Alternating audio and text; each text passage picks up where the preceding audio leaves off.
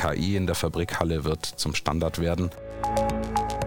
Die IoT, das ist so ein bisschen ein Spätzünder. Warum eigentlich? SOP, Start of Production. Wir schalten die Algorithmen in Produktion, um irgendein bestimmtes Problem zu lösen. Herzlich willkommen, liebe Zuhörer, zu unserem IDG Podcast 15 Minuten Future Invest in Zusammenarbeit mit Dell und Intel. Ja, wir wollen über Technologien sprechen, die der IT helfen, grundlegend neue Geschäftsmodelle und Prozesse zu entwickeln und das Business zu befeuern. In dieser Sendereihe geht es ja sehr viel um Manufacturing, sprich um die herstellende Industrie. In der vergangenen Folge haben wir über die IoT-Plattform gesprochen, über die Tücken, die richtige IoT-Plattform auszuwählen und auf was da die Unternehmen achten müssen. Heute geht's um Hyperconverged KI, ein Bundle für den Blitzstart sozusagen. Ja, was sich dahinter verbirgt, das wird uns heute sehr kompetent erläutern der Florian Baumann. Der ist CTO bei Dell Technologies mit dem Schwerpunkt künstliche Intelligenz in der Automobilbranche und der betreut so ziemlich alle Automobilkunden weltweit bei Dell Technologies. Herzlich willkommen, lieber Florian. Vielen Dank. Schön, dass du da bist. Du betreust alle Automobilkunden weltweit. Du kommst gerade in dem Moment aus Japan zurück. Was hast du da gemacht? Ja, erstmal vielen Dank. In Japan habe ich einen Vortrag gehalten über unsere sogenannte Hybrid Multi-Cloud auf einer Automobilkonferenz in Tokio und auch viele Kunden besucht und im Bereich der künstlichen Intelligenz und typischen Herausforderungen in der Automobilbranche beraten. Du hast gerade gesagt, beraten. Wo drückt denn eure Kunden der Schuh in dem Thema? Wo liegen denn da die Herausforderungen aktuell? Also die Herausforderungen liegen in dem Datenmanagement. Das heißt, unsere Kunden sammeln sehr, sehr viele Daten, sei es von selbstfahrenden Fahrzeugen oder auch im Bereich der Predictive Maintenance von Maschinen mit verschiedenen IoT-Devices. Die größte Herausforderung liegt im Management dieser Daten. Wie können die Kunden die Daten effizient auf einem Storage lagern, tracken, indexieren und suchen Du hast gesagt, das Datenmanagement, die Datenbewältigung ist sozusagen das Problem. Ist das die Datenmenge oder ist das die unterschiedliche Art von Daten? Wo liegen da konkret die Herausforderungen? Ich würde sagen, das ist beides. Das ist einmal die Datenmenge. Wenn wir uns auf selbstfahrende Autos konzentrieren, sammeln unsere Kunden 100 Terabytes an Daten pro Fahrzeug für die Entwicklung dieser selbstfahrenden Funktion. Oder stellen wir uns eine große Produktionsumgebung vor mit tausenden verschiedenen Maschinen und tausenden verschiedenen Sensoren, Vibrationssensoren, Feuchtigkeitssensoren und, und, und. Diese große Variation an unterschiedlichen Daten gilt es in das Datenlake hereinzubekommen und irgendwie effizient zu managen. Wir sprechen von Millionen oder Billionen von unterschiedlichen Daten. Wenn diese Herausforderung funktioniert oder sie ist bewältigt mhm. worden, dann hast du gesagt, sie erreichen jetzt schon die nächste Evolutionsstufe. Genau. Wie sieht die aus? Also die nächste Evolutionsstufe im Bereich von Predictive Maintenance geht in die Richtung der Werkerassistenz. Das heißt, wir haben Roboter, die Arbeitsabläufe in der Produktion äh, beobachten und den sogenannten Werkern eine Hilfestellung geben. Zum Beispiel? Wie, wie sieht das aus? Zum Beispiel haben wir einen Produktionsmitarbeiter, der ein bestimmtes Produkt zusammenschrauben soll und er hat vor sich liegen viele verschiedene Kisten mit verschiedenen Schrauben und verschiedenen Teilen, mit denen er dieses System zusammenbauen muss. Und über dieser am Produktionstisch, an dem der Mitarbeiter sitzt, hängt eine Kamera und die Kamera blendet dann virtuell auf einem Bildschirm ein, lieber Werker, nimm jetzt die rote Schraube und schraub die in die Platine rein. Lieber Werker, nimm jetzt die blaue Schraube und schraub das da rein. Das heißt, jeder Handgriff wird virtuell dargestellt, um dem Werker zu helfen. Worauf konzentrieren sich da eure Kunden? Zu welchem Zweck werden solche Werkerassistenzsysteme primär jetzt getestet? Die werden im Grunde getestet, um die Effizienz zu steigern und letztendlich um Kosten zu sparen, muss man, muss man An der sagen. Stelle, wo halt ein Roboter ist, weil früher ein Mensch, der kann jetzt andere Dinge machen zum und Beispiel, die mehr zur Wertschöpfung genau. beitragen. Ja, genau, zum Beispiel. Wie kriege ich das hin? Ich meine, wenn man die erste Evolutionsstufe, ich gehe nochmal mhm. auf die Evolutionsstufe mhm. zurück, dass man in Anführungszeichen einfache Robotiksysteme, die nicht so viel konnten, wie mhm. erreichen jetzt die Kunden, dass die den nächsten Schritt gehen können? Welche Technologie braucht man dafür? Wir bieten sogenannte AI-Ready Bundles unseren Kunden an. Das sind fix und fertige Lösungen, mit denen unsere Kunden direkt mit künstlicher Intelligenz starten können. Und damit können sie den gesamten Workflow vom Erfassen der Daten bis zum sogenannten SOP, Start of Production, abdecken.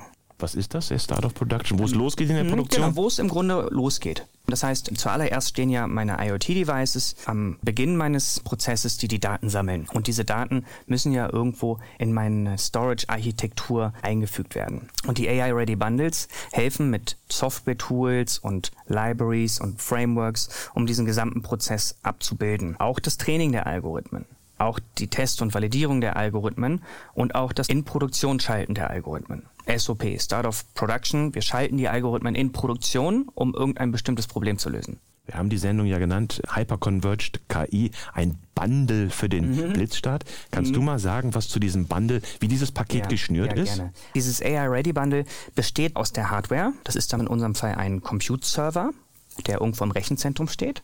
Dann besteht es aus einer bestimmten Netzwerkarchitektur und aus einer Storage-Architektur.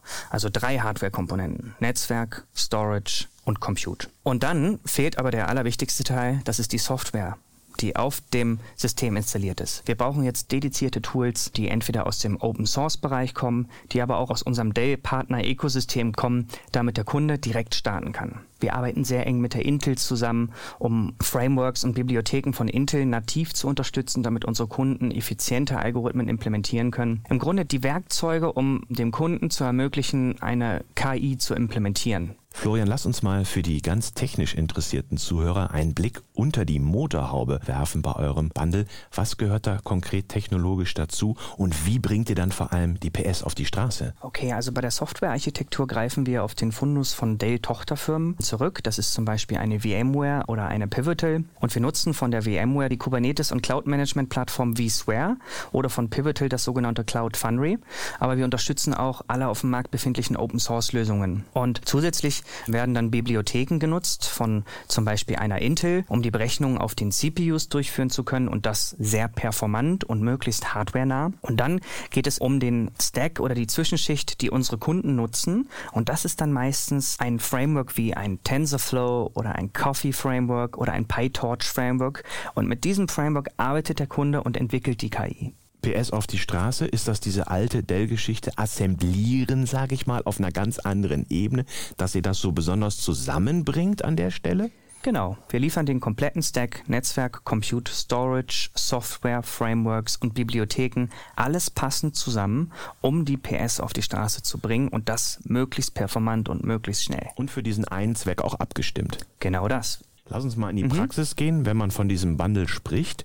Gibt es aus der Praxis, hast du da äh, Beispiele, wie schnell das wirklich geht, wenn die Kunden das implementieren wollen? Ich habe einen Kunden betreut, der dieses AI Ready Bundle vor einiger Zeit erstanden hat und der Kunde hat mit einem Data Scientist angefangen und begonnen, Algorithmen zu entwickeln, um Produktionsabläufe effizienter zu gestalten. Ich weiß jetzt nicht, wie lange es gedauert hat bis zur Auslieferung des Systems, aber ich nehme mal an, das ging recht schnell.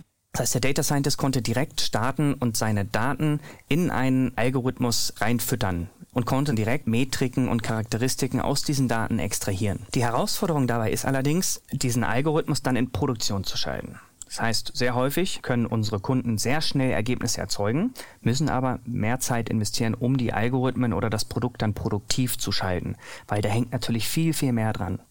Sie können dann, wenn ich dich richtig verstehe, in Forschung und Entwicklung direkt mit diesen Systemen quasi reingehen und dann genau diese Erkenntnisse sammeln, die mhm. Sie für das autonome Fahren oder für die Fahrzeuge, Elektromobile etc. direkt verwerten können, richtig? Genau, richtig, ja. Wir haben das ja auch genannt Hyperconverged KI. Mhm. Was ist daran hyperconverged an dieser Lösung? Das Hyperconverged bedeutet ganz einfach gesprochen, unsere Kunden müssen sich keinerlei Gedanken über die Infrastruktur machen, über die Hardware und auch nicht um die Software. Die Systeme kommen fix und fertig als Lösung mit Netzwerk, Storage, Compute, Software, Frameworks und verschiedensten Bibliotheken. Das heißt, die haben wieder mal einen Effizienzgewinn. Ist zwar ein schlimmes Wort, aber es ist nun mal so, richtig? Es ist ein schlimmes Wort, aber es ist, es ist wirklich so, ja.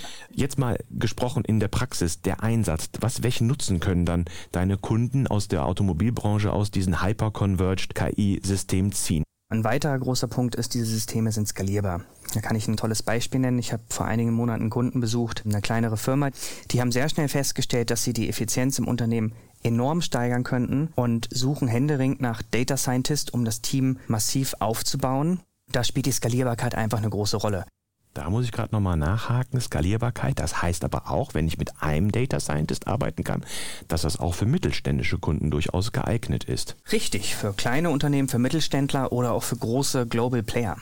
Und diese Algorithmen, von denen du gesprochen hast, das ist im Grunde die Quintessenz, um zukunftsfähig zu bleiben, richtig? Genau. Florian, ich sage herzlichen Dank. Wir sind auch schon am Ende unserer Sendung und wissen jetzt, wie man den Blitzstart mit künstlicher Intelligenz zuverlässig abfeuert im Unternehmen.